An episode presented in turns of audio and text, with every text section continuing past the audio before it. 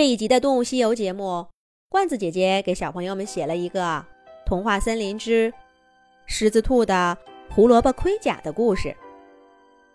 秋天到了，童话森林迎来了大丰收。羊小妹、三只松鼠兄弟、小猴子米花，都喜气洋洋的看着自己收获的果实。大象伯伯、星星博士、小飞鼠他们。也都收到了来自这几位朋友的礼物，高兴的合不拢嘴巴。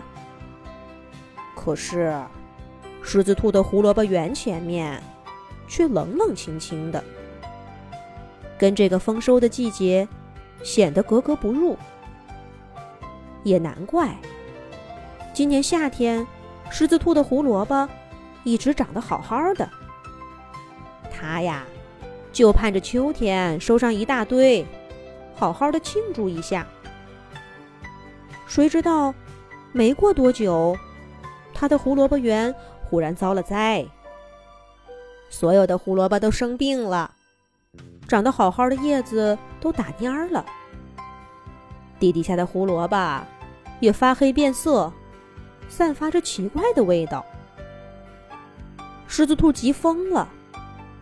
他没日没夜的在胡萝卜园里忙活着，除草、捉虫、打药，想挽救这些胡萝卜。可是没用的，胡萝卜秧很快就枯萎掉了。这个秋天，狮子兔注定颗粒无收了。狮子兔伤心的。把辛辛苦苦种的胡萝卜一颗颗拔掉，铲平了胡萝卜园，自己缩在屋子里，伤心的哭，一连好几天都不出来。哎呀，怎么能这样呢？咱们该把这些丰收的果实也给狮子兔送一份去呀！小熊笨笨知道了这件事儿。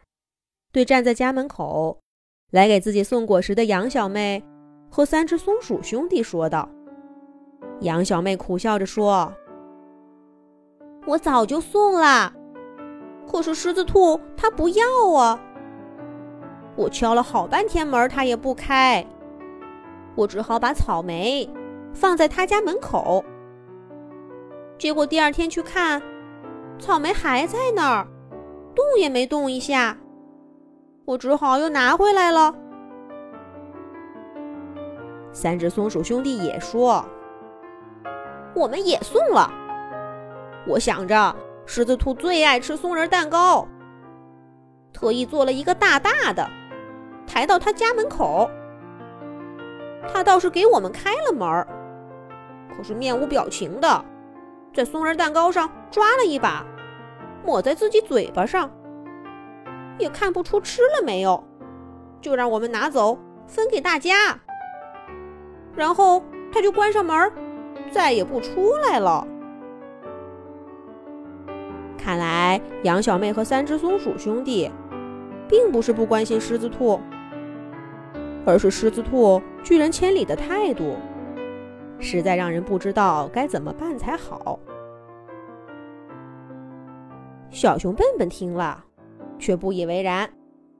他说：“肯定是你们送的方法不对，让我去试试。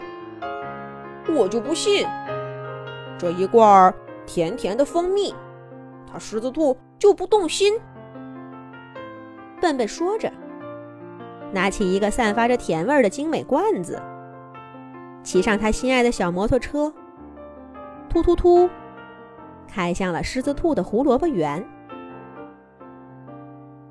杨小妹、三只松鼠兄弟，还有刚刚赶来的小猴子米花和小狗豆豆，目送着笨笨的背影远去。他们根本就不相信，大家都碰了壁的事儿，小熊笨笨能给办成了。果然，没过多久，摩托车声就从远处传来。小熊笨笨。抱着那个没开封的罐子跳下车，摇着脑袋，连声说：“哎呀，这个狮子兔呀！”小伙伴们都很为狮子兔担心，连他最好的朋友小飞鼠也只能勉强劝狮子兔每天吃上两顿饭。拿他的坏心情毫无办法。童话森林一年一度的丰收庆典，也因为狮子兔糟糕的状态，无限期的推迟了。大家都知道，在这个时候举办丰收庆典的活动，会让狮子兔更难过的。可是，狮子兔究竟什么时候才能好起来呢？这一天，星星博士带来一个好消息。